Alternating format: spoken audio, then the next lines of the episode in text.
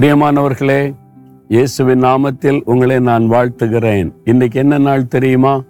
உலகம் முழுவதிலும் ஒரு ஸ்பெஷல் டேயா நியமிச்சிருக்கிறாங்க. உலக இரத்த தான தினம். அது இரத்த தானம் கொடுக்கறது இருக்குல்ல அதுக்கான ஒரு நாளை நியமிச்சிருக்கிறாங்க. நீங்க எப்பமாவது பிளட் டொனேட் பண்ணியிருக்கிறீங்களா? ரத்த தானம் பண்ணியிருக்கிறீங்களா? நம்முடைய ரத்தம் இன்னொருவருடைய உயிரை காப்பாற்ற முடியும்.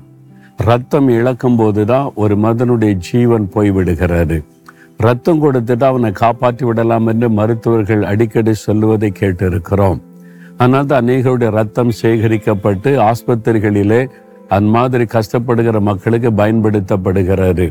நான் ரத்த தானம் பண்ணியிருக்கிறேன். நம்ம ஊழியத்தின் மூலமா வருஷத்துல ஒரு முறை ரெண்டு முறை இரத்த தானம் செய்கிற பழக்கத்தை ஏற்படுத்தி இருக்கிறோம். நம்மளால் முடிந்த அளவுக்கு பாதிக்கப்பட்ட மக்களுக்கு நம்ம உதவி செய்ய வேண்டும். இல்லை? ரத்த தானம் பண்ணுறதுனால ரத்தம் நம்ம விட்டு போயிடாது திரும்ப ஊறிடும் அதனால் பயப்பட வேண்டிய அவசியம் இல்லை. சரி இரத்த தான தினத்தில் ரத்தத்தை குறித்து நம்ம நல்லா தியானிக்க வேண்டிய முக்கியமான காரியம் இருக்கிறது. எல்லா மனுஷனுடைய உடம்புலேயே ரத்தம் தான் ஓடுது. அது சிகப்பு ரத்தம் தான். ஒருத்தருடைய உடம்புல பச்சை மஞ்சள் அப்படிலாம் ரத்தம் ஓடாது. ஒரே ரத்தத்தினாலே தேவன் இந்த உலகத்தை அவர் பெருக பண்ணினார் என்று வேதம் சொல்லுகிறாரு அப்போ இந்த ரத்தம் இருக்குது ரொம்ப விசேஷமானது. இந்த ரத்தத்தில் தான் மனுஷனுடைய உயிர் இருக்கிறது என்பதை கண்டுபிடிச்சிருக்கிறாங்க. நம்ம எழுவதுக்கு முன்னால் வரைக்கும் மனுஷனுடைய உயிரை இருதயத்தில் இருக்கிறது இருதயம் நின்று போனால் உயிர் போயிடும் அப்படிலாம் சொல்லியிருக்கிறாங்க. அந்த மிஷினை வச்சு இருதயத்தை ஓட வச்சிடறாங்களா உயிர் போகாது. அப்போ மனுஷனுடைய உயிர் எதில் தான் இருக்குது அப்படின்னு ஒரு சமயம் ஜப்பானில் விஞ்ஞானிகளாக கூடி ஆராய்ச்சி பண்ணப்போ கண்டுபிடிச்ச கடைசியில் சொன்னார் ரத்தத்தில் தான் மனுஷனுடைய உயிர் இருக்குது. ரத்தம் போய்விட்டால் அவனை காப்பாற்றவே முடியாது என்பதான் சொன்னாங்க. இது வேதத்தில் எழுதப்பட்டிருக்கிற மூவாயிரத்தி ஐநூறு வருஷத்துக்கு முன்னாலேயே எழுதப்பட்டு விட்டது ரத்தத்தில் தான் மனுஷனுடைய உயிர் இருக்கிறது என்று ஆண்டவர் சொல்லிவிட்டார். அவர் தானே சிருஷ்டிகர்த்தா? அவருக்கு தானே தெரியும் மனுஷனுடைய உயிர் எங்கே இருக்குன்னு. அதனால தான் ஆண்டவர் சொன்னது எந்த மிருகத்தினுடைய ரத்தத்தை கூட சாப்பிடக்கூடாது.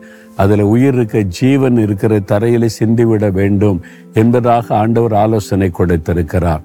இந்த ரத்தத்துக்கும் நமக்கும் ரொம்ப தொடர்பு உண்டு. பாருங்க வாலிப ரத்தம்ப்பா அதனால தான் இப்படி நடக்கிறான் அப்படின்னு சொல்லுவாங்க. வயசாகி போச்சுன்னா ரத்தம் சுண்டி போச்சு இல்லை அப்படின்னு சொல்லுவாங்க. அது இவன் ரத்தத்திலே இருக்குது. அவங்க அப்பா அப்படி இல்லை அவங்க தகப்ப அவங்க அம்மா அதனால் இந்த ரத்தத்திலே ஊறி இருக்குது அப்படி சொல்லுவாங்க. ரத்தத்தில் அவ்வளோ காரியம் இருக்கிறாரு அப்போ இந்த ரத்த பலி அதன் மூலமாகத்தான் பாவ சாபங்கள் மாற முடியும். ஏன்னா அதில் தானே ஜீவன் இருக்கிறாரு அதனால்தான் ஒன்றியவான் முதலாதிகார ஏழாம் வசனத்தில் இயேசு கிறிஸ்துவின் ரத்தம் சகல பாவங்களை நீக்க நம்மை சுத்திகரிக்கும். இயேசு இந்த உலகத்தில் வந்ததை ரத்தம் சிந்துவதற்காக அவர் சிலுவையில் அறையப்பட்ட போது அவர் பாருங்க அவருடைய கைகள் கால்கள் ஆணி அடிக்கப்பட்டு ரத்தம் கொஞ்சம் கொஞ்சமாய் வடிந்து அவருடைய சரீரத்திலிருந்து எல்லா ரத்தமும் சிந்தப்பட்டு விட வேண்டும். அதுக்கு தான் இயேசு வந்தார். ஏன்னா அந்த ரத்தம் சிந்துதல் இல்லாமல் பாவம் மன்னிப்பு உண்டாகாது. ஒரு மனிதனுக்கு பாப சாபத்தில் இந்த விடுதலை வேணுமானா ஒருவர் அவனுக்காக ரத்தம் சிந்த வேண்டும். ஏன்னா அந்த ரத்த துடிப்பில் தான் பாவம் செய்கிறான். அதனால ரத்தம் சிந்தப்பட்டு தான் பாவ சாபங்கள் மாற்றப்பட முடியும். பரிசுத்தமுள்ள ரத்தம் சிந்தப்படணும்ல? மனுஷனிட யார் பரிசுத்தமா இருக்கிறா? எல்லாரும் பாவம் செய்து தெய்வ மகிமை இழந்து போயிட்டோம். அப்போ கடவுளே மனிதனாய் வந்து பரிசுத்தமாய் வாழ்ந்து தன் பரிசுத்தமுள்ள ரத்தத்தை சிந்த தன்னை அர்ப்பணித்து கொண்டார். ஆனால் தான் இயேசு கிறிஸ்துவின் ரத்தம் பரிசுத்தமுள்ள ரத்தம் குற்றமற்ற ரத்தம் விலையேறப்பட்ட ரத்தம் அந்த ரத்தத்துக்கு இன்றைக்கும் வல்லமை உண்டு. நீங்கள் விசுவாசத்தோடு இயேசுவின் ரத்தத்தினால் நான் கழுவப்படணும் என் பாவ சாபம் மாறணும்னு ஒரு ஜெபம் பண்ணினாலே போதும் அந்த ரத்தத்தின் வல்லமை உங்களுக்குள்ள இறங்கி ஒரு விடுதலை கொண்டு வந்து விடும். ஆனால் தான் இயேசு கிறிஸ்துவின் ரத்தம் தொடர்ந்து கிரியை செய்து கொண்டே இருக்கிறதை நம்ம பார்க்கிறோம். ஆண்டவர் இயேசு கிறிஸ்துவின் ரத்தத்தினால் கழுவப்பட்டு வாழ்க்கை மாற்றப்பட்டவங்க பல கோடி பேர். இன்னும் அது நடந்து கொண்டே இருக்கிறது. உங்க வாழ்க்கையிலையும் பாவ சாபத்திலிருந்து விடுதலை பெற இயேசுவின் ரத்தத்தை விசுவாசிங்க சொந்தமாக்கி கொள்ளுங்க. நீங்க சொல்லுங்க இயேசுவே உங்களுடைய ரத்தத்தின் வல்லமை என் உடம்புல இறங்கட்டும்.